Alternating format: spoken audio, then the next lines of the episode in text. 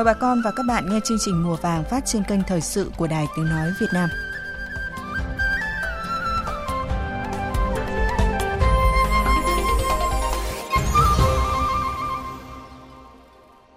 Biên tập viên Đình Trung và Hương Giang xin kính chào bà con và các bạn. Rất vui được gặp lại bà con và các bạn trong chương trình Mùa vàng hôm nay. Sau đây là những nội dung đáng chú ý trong chương trình. Trái cây Việt Nam vượt khó trong đại dịch. Kết nối tiêu thụ nông sản các tỉnh đồng bằng sông Hồng. Kỹ thuật trồng và chăm sóc lúa thuần TBR1 cho năng suất cao. Cần sớm ổn định nơi ở cho người dân Quảng Nam khu vực nguy cơ sạt lở. Kiểm soát hoạt động vận chuyển, giết mổ gia súc. Quý vị và bà con quan tâm đến những nội dung đã phát trong chương trình hoặc muốn đóng góp ý kiến, hãy gọi cho chúng tôi qua số điện thoại 0243 936 3726 và 0243 936 3727.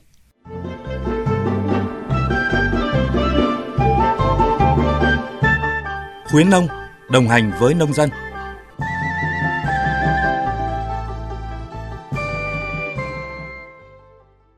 Thưa bà con và các bạn, xuất khẩu nhiều, song có một thực tế là nhiều loại trái cây của chúng ta vẫn không được nhiều người tiêu dùng trên thế giới biết đến vì chưa xây dựng được thương hiệu. Khâu chế biến sâu sau thu hoạch còn yếu nên những sản phẩm nhiều năm qua vẫn chỉ xuất khẩu làm nguyên liệu. Nhận thức được điều này, thời gian qua nhiều vùng sản xuất cây ăn quả chủ lực đã tích cực cải tiến chất lượng sản phẩm hướng đến những thị trường khó tính. Giải pháp nào đưa trái cây Việt Nam vượt khó trong đại dịch? Đây cũng là nội dung của chuyên mục khuyến nông đồng hành với nông dân hôm nay. Mời bà con và các bạn cùng nghe. Theo ông Nguyễn Cao Thái ở thành phố Cao Lãnh, Đồng Tháp, tổ trưởng tổ trồng xoài Việt Gáp xuất khẩu, dịch COVID-19 khiến việc xuất khẩu xoài sang một số thị trường lớn của Việt Nam như Trung Quốc, Hàn Quốc, Australia, Nhật Bản, Hoa Kỳ, New Zealand gặp nhiều khó khăn. Để đa dạng hóa thị trường, những người trồng xoài cũng rất tích cực đầu tư vào kinh doanh trực tuyến và mở rộng kênh tiêu thụ vào các siêu thị. Bên cạnh đó, việc nâng cao chất lượng, mẫu mã sản phẩm cũng được ông Thái chú trọng. Vào giờ gáp thì cái sổ nhật ký mình lúc nào cũng phải ờ, làm cái nhật ký của cái sản phẩm, lúc nào cũng có. Mình nên làm cái lý lịch của cái sản phẩm, tức là cái nhật ký sản xuất hàng ngày À, nó mới đúng chuẩn khi mà cái đoàn nước ngoài người ta muốn vào mà tham quan rồi, ta mua mình ta muốn coi cái cái sản phẩm mình sản xuất cái loại à, gì rồi sử dụng thuốc sâu sao sao có thời gian cách ly có đúng không có à, là sử dụng cái thuốc ngoài cái danh mục không Cùng với tiến trình hội nhập kinh tế quốc tế ngày càng sâu rộng như hiện nay, việc tăng cường khả năng cạnh tranh của các sản phẩm đồng nghĩa với việc tạo ra sản phẩm có chất lượng, đáp ứng các tiêu chuẩn, nhu cầu thị hiếu của thị trường. Đây là một trong những giải pháp bền vững mà ngành sản xuất trái cây đang hướng tới thông qua việc xây dựng thương hiệu sản phẩm, đặc sản gắn với chuỗi giá trị, tạo dấu ấn cho người tiêu dùng để sản phẩm đứng vững trên thị trường trong nước và quốc tế. Tiến sĩ Lê Thanh Hòa, Phó Cục trưởng Cục Chế biến và Phát triển Thị trường Nông sản, Bộ Nông nghiệp và Phát triển Nông thôn cho rằng xuất khẩu trái cây Việt Nam có thể ngược sóng trong dịch bệnh bởi chúng ta đã bắt đầu chú ý tới việc xây dựng thương hiệu cho một số sản phẩm rau quả chủ lực và có sự tham gia nhiều hơn của doanh nghiệp. Đây sẽ là bước đi đúng đắn trên con đường dài nhằm đưa trái cây đặc sản bốn mùa của Việt Nam hiện diện xứng đáng trên bản đồ hình chữ S, góp phần đưa Việt Nam lên vị thế cao hơn trên bản đồ trái cây thế giới. Cái việc mà xây dựng thương hiệu đây là bản thân tự các doanh nghiệp xuất khẩu các sản phẩm nông sản của Việt Nam phải chú trọng trong vấn đề này. Có thể rất nhiều doanh nghiệp người ta bán sản phẩm và người ta xây dựng thương hiệu và cái việc này tôi nghĩ nếu như nhà nước mà làm cái việc này thì nó cũng không đúng với cái xu thế của của thị trường. Nên là chắc chắn là cái việc đầu tư chế biến xây dựng thương hiệu phải chính do bản thân à, người Việt Nam, doanh nghiệp Việt Nam phát triển thì nó sẽ phù hợp hơn. Theo ông Nguyễn Như Cường, Cục trưởng Cục Trồng trọt Bộ Nông nghiệp và Phát triển Nông thôn, hiện nay các cơ quan quản lý nhà nước như Bộ Nông nghiệp và Phát triển Nông thôn cần có chính sách hỗ trợ để bảo hộ cho thương hiệu nông sản của Việt Nam. Chính phủ cần xúc tiến thương mại mạnh mẽ vào thị trường lớn và khó tính như Mỹ, châu Âu để tạo điều kiện cho các doanh nghiệp nông sản Việt Nam có cơ hội thâm nhập. Một khi đã chiếm lĩnh thị trường khó tính, các thị trường còn lại sẽ không còn khó khăn nữa. Thực ra thì chúng ta đã có chỉ dẫn địa lý với những cái sản phẩm nông sản của chúng ta. Thì đây là những cái mà bước đầu chúng ta có thể nói chúng ta đã đăng ký được và đã khẳng định được những cái thương hiệu với những cái sản phẩm đặc sản của chúng ta. Tuy nhiên về vấn đề thương hiệu ấy, thì tôi nghĩ rằng là các doanh nghiệp phải xây dựng các thương hiệu sản phẩm của mình thì nó sẽ bền vững hơn và bản thân các địa phương cũng có những cái chính sách hỗ trợ để cho các sản phẩm đặc hữu những cái sản phẩm đặc sản của địa phương mình phối hợp với những cái chủ sở hữu của các sản phẩm đó để xây dựng thương hiệu. Song song với việc đẩy mạnh xúc tiến thương mại, vấn đề kiểm soát chất lượng đáp ứng yêu cầu mà nhà nhập khẩu đưa ra sẽ là tấm vé đưa trái cây Việt Nam đến với thị trường nhiều hơn nữa. Ông Trần Công Thắng, Viện trưởng Viện Chính sách và Chiến lược Nông nghiệp Việt Nam phân tích. Để làm tốt thông tin thị trường cho người sản xuất, ấy, không chỉ cho người nông dân thôi mà có cho cả các thương nhân, cho các doanh nghiệp, cho các nhà quản lý và cả quỹ đầu tư thì chúng ta cần phải thường xuyên là cung cấp được những thông tin và những cái phân tích tốt về mặt thị trường để đưa ra những cái lựa chọn cho cái người sản xuất cho các doanh nghiệp và có những cái cảnh báo rất là tốt cho người dân. Nếu mà có thể định hướng tốt được cả những cái loại sản phẩm cả những cái thị trường cả cái tiêu chuẩn thì là tốt nhất. Thì bên cạnh đó thì cũng phải thường xuyên cung cấp các cái thông tin ờ, về cung cầu giá cả kể cả đầu vào đầu ra cho các thương nhân. Thưa quý vị và bà con, đồng hành cùng sự phát triển của nông sản nước nhà, không ít doanh nghiệp đã có những cách làm sáng tạo để xây dựng thương hiệu cho trái cây. Về câu chuyện này, hãy cùng phóng viên Đài Tiếng Nói Việt Nam trao đổi với bà Nguyễn Ngọc Huyền, Tổng Giám đốc Công ty trách nhiệm hữu hạn Mia Fruit, người có nhiều ý tưởng đưa cây trái đặc sản bốn mùa của Việt Nam lên vị thế cao hơn trên bản đồ trái cây thế giới. À, thưa bà, việc quảng bá đặc sản trái cây của Việt Nam đến với người dân trong nước và bạn bè thế giới đã tạo được dấu ấn đặc biệt. Tuy nhiên, làm thế nào để nhận diện được cái thương hiệu cho trái cây Việt Nam trên bản đồ trái cây thế giới thưa bà? Um, có hai yếu tố cực kỳ quan trọng ạ. Uh, đầu tiên là cái cách làm nhận diện thương hiệu cho từng loại trái cây và từng vùng miền cho đến cái loại trái cây đó mang cái màu sắc của nước nào. Và ở đây chúng ta đang nói đến là trái cây Việt Nam. Việc thứ hai nữa là cái việc làm truyền thông cho trái cây ạ uh, cho hoặc là cho nông sản nói chung là cũng một việc mà tôi thấy là rất là quan trọng nhưng mà còn đang bị bỏ ngỏ. Từ cái việc làm truyền thông sẽ kết nối và định hướng được giữa người sản xuất và người tiêu dùng. Như chúng ta có thể biết được là loại nào đang vào mùa để có thể thưởng thức thì cái việc đó là còn đang rất là bỏ ngỏ. Và cuối cùng đó chính là cái yếu tố cốt lõi đó là cái vấn đề về chất lượng. Đó nó phải đạt được những cái tiêu chuẩn chất lượng để cho người tiêu dùng họ tin tưởng sử dụng để cái trái cây được tham gia hệ thống của bản đồ trái cây Việt Nam thì cần đáp ứng được những cái tiêu chí nào thưa bà? Có 5 tiêu chí để lựa chọn ạ. Đầu tiên đó chính là phải là những loại trái cây đặc hữu vùng miền ạ. Đặc hữu là gì? Đặc hữu chính là đặc sản của cái vùng đất đó và nó có cái thương hiệu của cái vùng đất đó được mọi người biết đến. Ừ. Thứ hai nữa là phải đăng ký uh, truy xuất nguồn gốc. Thứ ba nữa là phải có chỉ dẫn địa lý. Và thứ tư, thứ năm đó chính là hai tiêu chuẩn của Bộ Nông nghiệp đó chính là Việt Gap hoặc Global Gap. Ừ. Thì khi mà đưa một loại trái cây vào bản đồ ấy, có những cái tiêu chí đó ấy, ừ. thì nó sẽ hiện lên. Có những loại trái cây mà không có được những cái tiêu chí đó thì nó sẽ tắt đèn đi, ừ. nó sẽ ẩn đi. Tôi có thể cho ví dụ như là một loại uh, như là bưởi da xanh đi ạ. Dạ vâng. Thì nếu như mà bưởi da xanh mà đạt tiêu chuẩn xuất khẩu thì chắc chắn là sẽ có năm tiêu chí này. Còn nếu như mà không có đạt tiêu chuẩn xuất khẩu nhưng có đăng ký có đạt tiêu chuẩn Việt Gap để mà ừ uh, phân phối nội địa thì nó sẽ có những tiêu chí ví dụ như chỉ dẫn địa lý nè, đặc hữu nè, truy xuất nguồn gốc nè và việt gáp nè. Thì ừ. để cho chúng ta là vừa là người đặt người tiêu dùng hay là cấp quản lý hay là doanh nghiệp hay là bà con nông dân ở các tỉnh khác đi nhìn vào cũng có thể phân biệt được là à cái loại trái này đã đạt được những cái tiêu chuẩn này cái việc nhằm mục đích thay đổi nhận diện thương hiệu của trái cây Việt Nam tại thị trường nội địa và quốc tế à, và góp phần quảng bá cái hình ảnh trái cây Việt Nam thì cái chất lượng luôn phải được đặt lên hàng đầu đúng không ạ? Và điều này phụ thuộc chính vào sự thay đổi thói quen của người nông dân trong việc tạo ra những sản phẩm chất lượng có giá trị cao. À, vai trò của người nông dân trong chuỗi cung ứng như thế nào thưa bà? thật ra thì chúng ta nếu mà đặt hết tất cả những cái trách nhiệm và nghĩa vụ của cái việc một cái sản phẩm chất lượng lên vai của bà con nông dân thì thực sự là quá là áp lực và nặng nề nên là tôi xin phép được uh, uh, chia sẻ cái gánh nặng đó dành cho bốn nhà. Đầu tiên ấy, phải có sự đồng hành chính sách từ phía nhà nước. Có nghĩa dạ. là uh, hỗ trợ từ chính sách cho đến nguồn vốn cho đến định hướng. Đó thì đó là vai trò của nhà nước. Tiếp tục là uh, nhà nông ạ. Dạ. nhà nông đó chính là cái khâu sản xuất cái khâu trồng trọt khâu tạo ra chất lượng sản phẩm. Đó tiếp tục nữa là nhà doanh nghiệp. Nhà doanh nghiệp, nhà doanh nghiệp là gì? Là đứng ra tổ chức uh, tổng hợp và thậm chí là định hướng lại để cho cái nguồn sản xuất của mình được đúng đắn hơn à.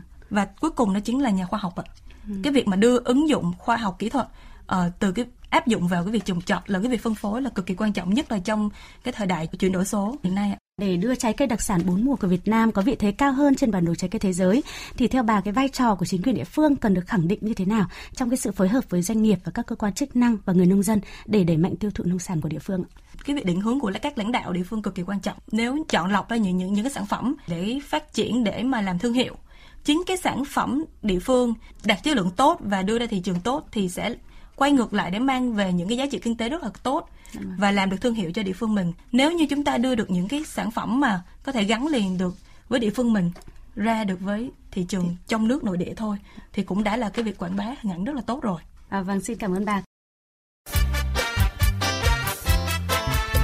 Thông tin do Trung tâm Khuyến nông Quốc gia phối hợp thực hiện.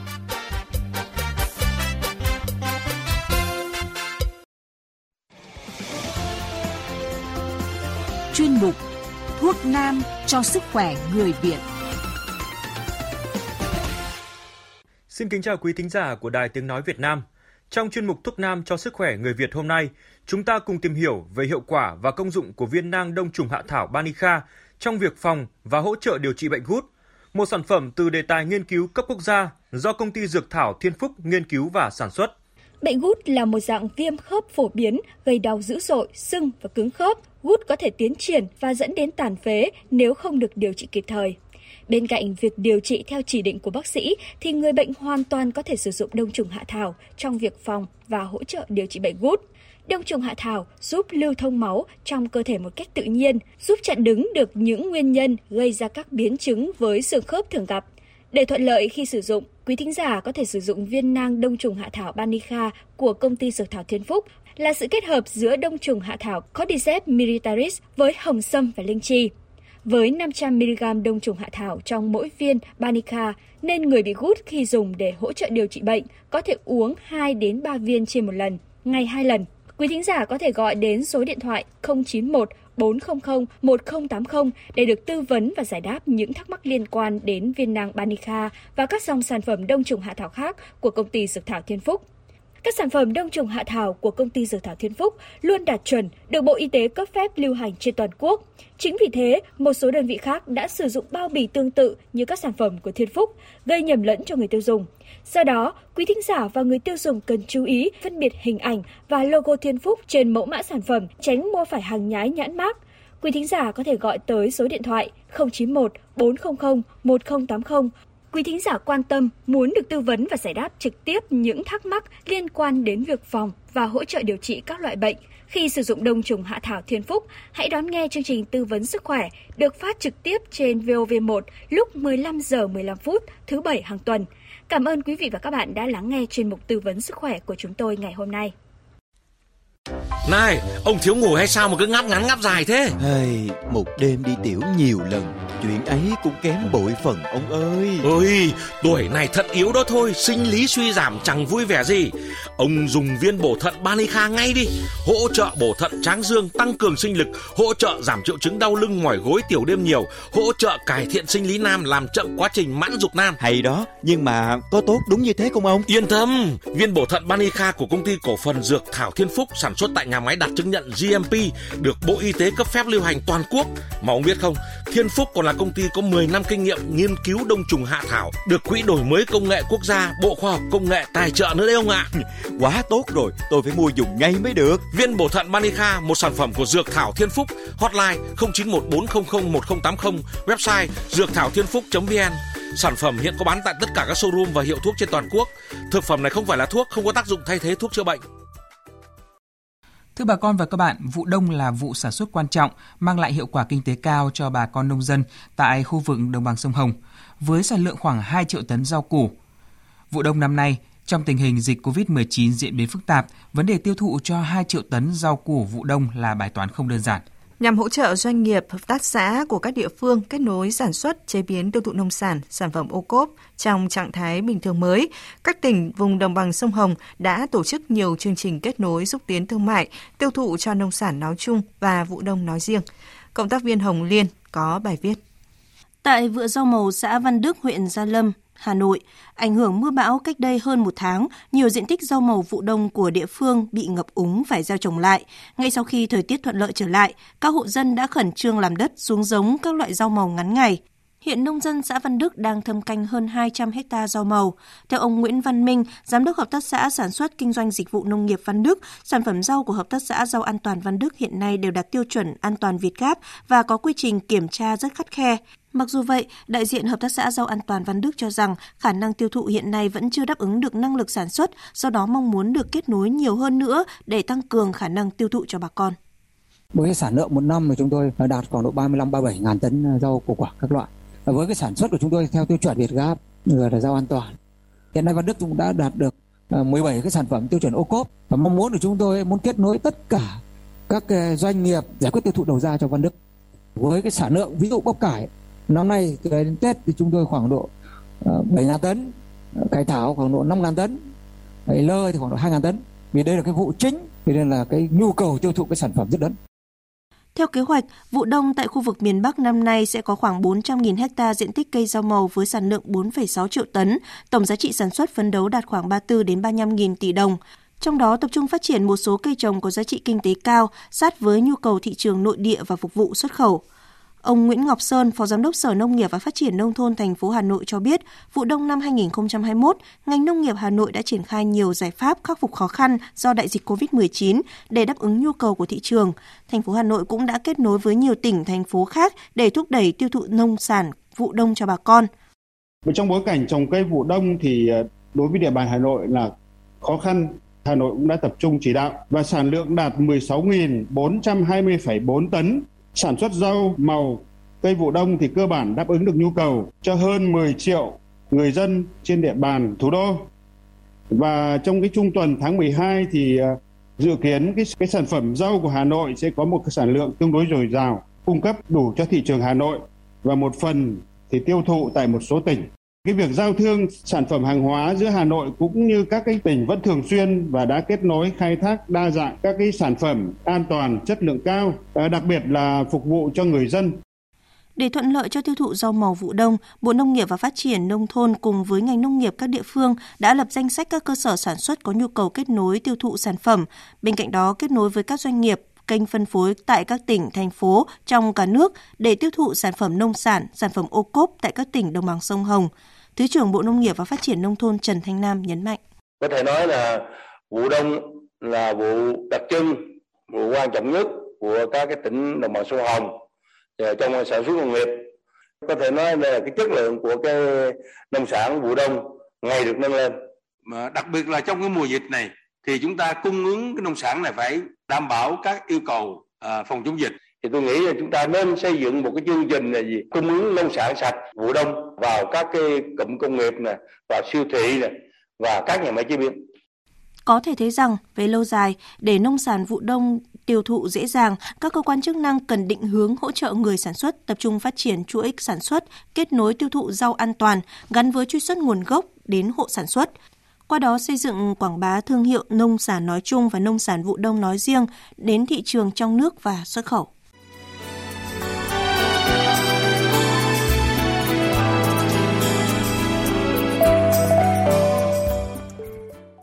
Thưa bà con và các bạn, TBR1 là giống lúa do công ty cổ phần tập đoàn giống cây trồng Thái Bình, Thái Bình Seed chọn tạo và được công nhận giống quốc gia năm 2006. TBR1 là giống lúa cảm ôn, ngắn ngày, thích ứng rộng tại các cánh đồng. Đây cũng là giống lúa có khả năng chống chịu sâu bệnh khá tốt, đặc biệt là bệnh bạc lá. Trong chuyên mục sổ tay ra đồng xuống biển hôm nay, ông Bùi Ngọc Hùng, phụ trách công ty cổ phần tập đoàn giống cây trồng Thái Bình sẽ hướng dẫn bà con và các bạn một số kỹ thuật cơ bản sử dụng giống lúa TBR1. Thưa ông Bùi Ngọc Hùng, giống lúa TBR1 đã được nhiều địa phương đưa vào cơ cấu sản xuất hai vụ trong năm, cho giá trị và hiệu quả kinh tế cao. Vậy giống lúa này thì có những cái đặc điểm nổi trội như thế nào ạ? Thưa bà con, giống lúa TBR1 là giống lúa thuần, có thời gian sinh trưởng ngắn, cấy được hai vụ trong năm Giống TBR1 có một số đặc điểm nổi bật như sau. Đặc điểm thứ nhất á, đây là giống có thời gian sinh trưởng ngắn. Cái đặc điểm thứ hai á, là đây là một cái giống rất cứng cây, khả năng chống đổ rất tốt.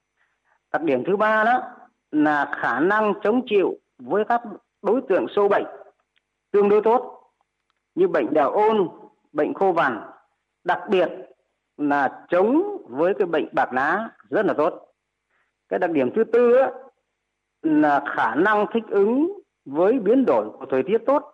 Đặc biệt là khả năng chịu rét là một cái giống mà chịu thông canh cao. Năng suất trung bình thì đạt 70 đến 75 tạ trên hecta về chất lượng gạo thì đây là một giống có chất lượng gạo khá hàm lượng tinh bột rất là cao. Trong quá trình gieo giống lúa TBR1 bà con cần lưu ý gì về chân đất, lượng giống hay là mật độ gieo cấy thưa ông? Thưa bà con, giống lúa TBR1 là giống có thích ứng rất rộng. Xong để phát huy được tiềm năng năng suất và hiệu quả kinh tế cao nhất thì chân đất phù hợp để gieo cấy giống lúa TBR1 là chân đất vàn và chân đất vàn cao. Xong ở những chân đất thấp trũng, chua mặn thì giống lúa TBR1 vẫn phát huy và cho năng suất rất là tốt. Còn về lượng giống và mật độ gieo cấy là tùy từng chân đất, tùy từng mùa vụ, tập quán canh tác của từng địa phương mà sử dụng lượng giống và mật độ gieo cấy cho phù hợp. Ở miền Bắc mà nếu gieo mạ cấy thì lượng giống cần từ 40 đến 45 kg trên hecta. Mật độ cấy là 38 40 khóm trên mét vuông. Thế còn nếu mà gieo thẳng, gieo vãi thì lượng giống cần là từ 50 đến 55 kg trên hecta. Còn ở các tỉnh miền Trung Tây Nguyên khi gieo xạ thì lượng giống cần từ 70 đến 80 kg trên hecta. Ông có thể tư vấn cho bà con về thời vụ gieo cấy và kỹ thuật chăm sóc đối với giống lúa TBR1 này không ạ? Cơ cấu giống lúa thông minh và khôn ngoan để đạt năng suất và hiệu quả cao nhất là sử dụng giống lúa có thời gian sinh trưởng ngắn ngày. Với giống TBR1 tập trung chủ yếu là trong trà xuân muộn. Còn về phân bón và cách bón thì tùy theo từng chân đất mà xác định cái lượng phân bón cho phù hợp. Chúng tôi khuyến cáo là bà con nên tập trung sử dụng các cái loại phân bón tổng hợp NPK chuyên dùng cho lúa. Về phòng trừ sâu bệnh thì bà con phải thường xuyên chăm thăm đồng, đặc biệt là ở giai đoạn sau khi bón thúc và thực hiện nghiêm theo cái sự chỉ đạo của các cơ quan chuyên môn về thời gian phun trừ các đối tượng sâu bệnh và phun thuốc theo nguyên tắc bốn đúng. Cảm ơn ông Bùi Ngọc Hùng về những tư vấn vừa rồi.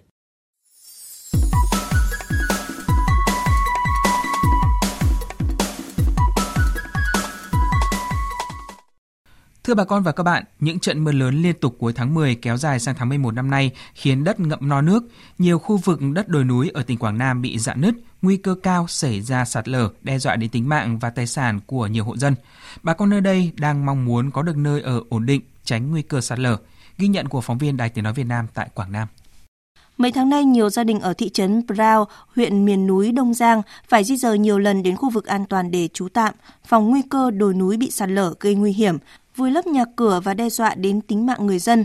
Anh Nguyễn Văn Thìn ở thôn Ngã Ba cho biết, tình trạng sạt lở đất đã kéo dài nhiều năm nay, đỉnh điểm hơn là đợt lũ tháng 10 năm ngoái, đất đá sạt lở xuống làm hư hỏng phần sau mái nhà, công trình phụ và đồ dùng trong nhà đều hư hỏng.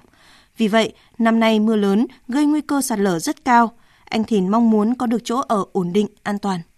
Khu vực nhà tôi ở là có một cái đồi núi rất cao. Mỗi mùa mưa lo sợ mưa xuống là vợ chồng tôi phải chạy ra đằng trước nhà để ngồi tránh. Mong chính quyền địa phương, nhà nước hỗ trợ cho san ủi mất bằng hoặc là di dời đến chỗ khác, kè phía sau chỗ có ổn định lâu dài, có chỗ ăn chỗ ở ổn định. Cả dãy này ai cũng bị. Vì nhà tôi là cái chân đồi có 3 mét. Mỗi lần mưa là đất nó đầy xuống sát ờ, mái ta phải cao 15 mét. Khối lượng đất đá rất là nhiều. Cứ vào thời điểm mưa lớn dài ngày, hàng trăm nhân khẩu ở thôn Ngã Ba, thị trấn Brau đứng ngồi không yên vì lo ngại sạt lở đồi núi. Người dân ở đây cho biết, cứ đến mùa mưa bão, đồi Kiểm Lâm xuất hiện tình trạng sạt lở, đất đổ xuống sát vách nhà của nhiều hộ thôn Ngã Ba. Mùa mưa lũ năm ngoái, tại khu vực này đã có 8 ngôi nhà bị đất sạt lở xuống làm sập một phần nhà phía sau. Ông Huỳnh Văn Tân, Chủ tịch Ủy ban Nhân dân thị trấn Prao, huyện Đông Giang, tỉnh Quảng Nam cho biết, chính quyền địa phương đã kiến nghị Ủy ban Nhân dân tỉnh Quảng Nam xem xét hỗ trợ kinh phí xây dựng kè chống sạt lở đồi Kiểm Lâm, ổn định cuộc sống lâu dài cho người dân. Tức là mỗi lần mưa bão tốc lực thường xuyên, vận động người dân là ra khỏi cái khu vực để đảm bảo an toàn tuyệt đối. Có một khu vực nữa thì hiện nay là có 10 hộ cẩm thông dung nằm trong cái vùng mà nguy cơ sạt lở, đề xuất cho ban nhân dân tỉnh hỗ trợ dẫn dân sắp xếp bố trí dân cư. Đối với cái khu vực đầu Kim Lâm, cái đồi nó chỉ dài khoảng 700 mét, cái đồi rất lớn, có một vệt nước âm sau cái độ dài của nó là 15 đến 20 mét, cái nguy cơ mà sạt lở ảnh hưởng rất lớn khu vực liền kề đó nữa trên địa bàn huyện Đông Giang có hơn 200 hộ dân tập trung ở Già Hung và ở thị trấn Brau nằm trong nguy cơ sạt lở đồi núi cần được di rời. Ông A Vô Tô Phương, Chủ tịch Ủy ban Nhân dân huyện Đông Giang, tỉnh Quảng Nam cho biết, địa phương rất khó trong việc bố trí quỹ đất cũng như nguồn kinh phí thực hiện để bố trí khu tái định cư cho bà con.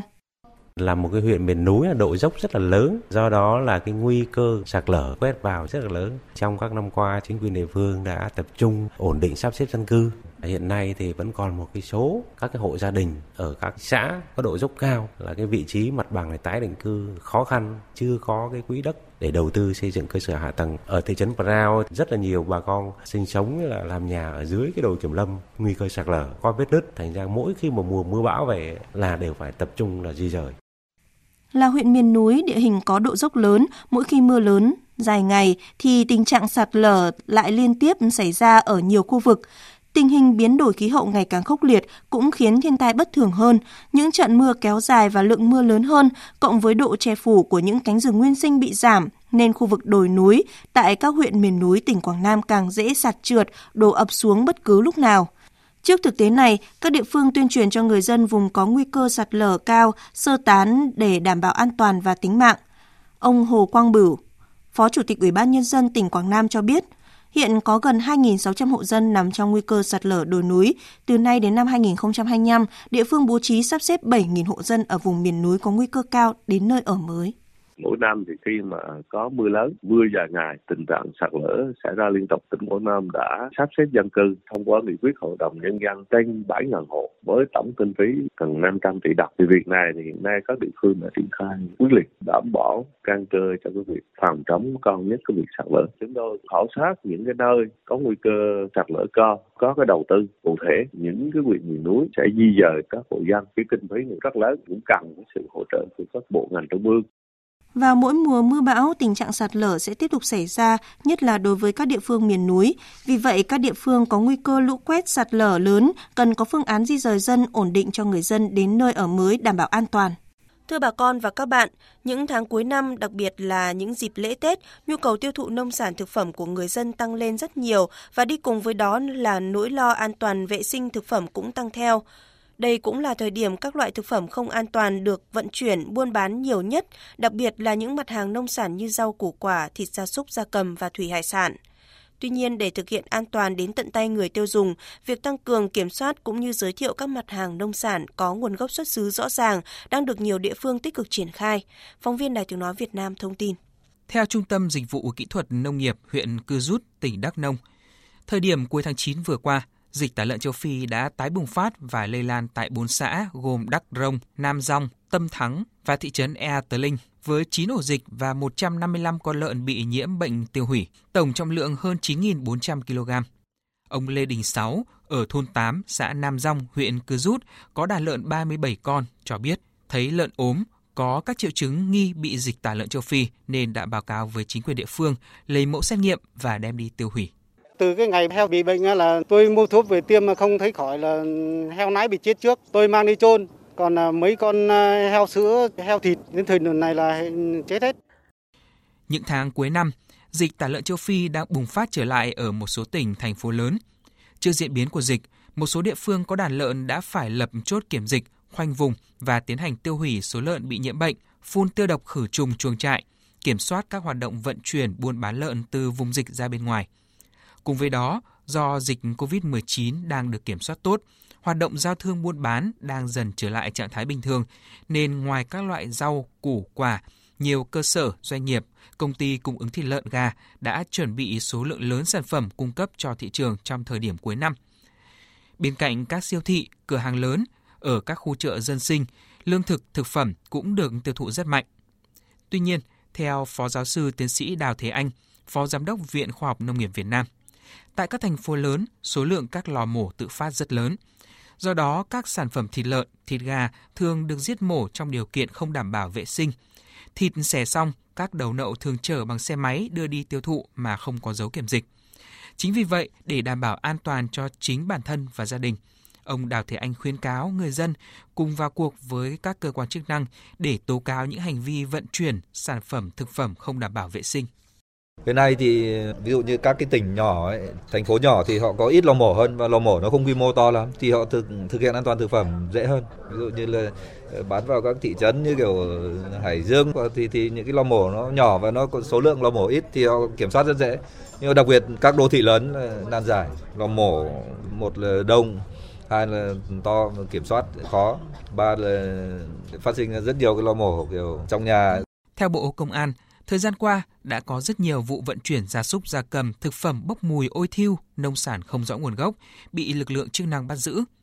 Đặc biệt những tháng cuối năm, khi nhu cầu sử dụng sản phẩm động vật, các loại thịt gia súc gia cầm tăng cao, kết hợp với thời tiết rét đậm kéo dài.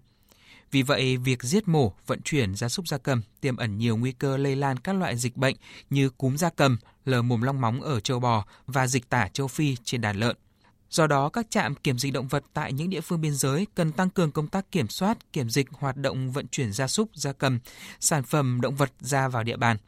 Đồng thời phối hợp với các tổ tuần tra của phòng cảnh sát giao thông triển khai kế hoạch kiểm soát hoạt động của các phương tiện trên các tuyến đường nhằm phát hiện và ngăn chặn kịp thời việc vận chuyển động vật chưa qua kiểm dịch vào địa phương nhằm ngăn ngừa nguy cơ lây lan dịch bệnh kiên quyết xử lý các trường hợp vận chuyển động vật không có giấy kiểm dịch, giấy kiểm định an toàn dịch bệnh, không có nguồn gốc xuất xứ.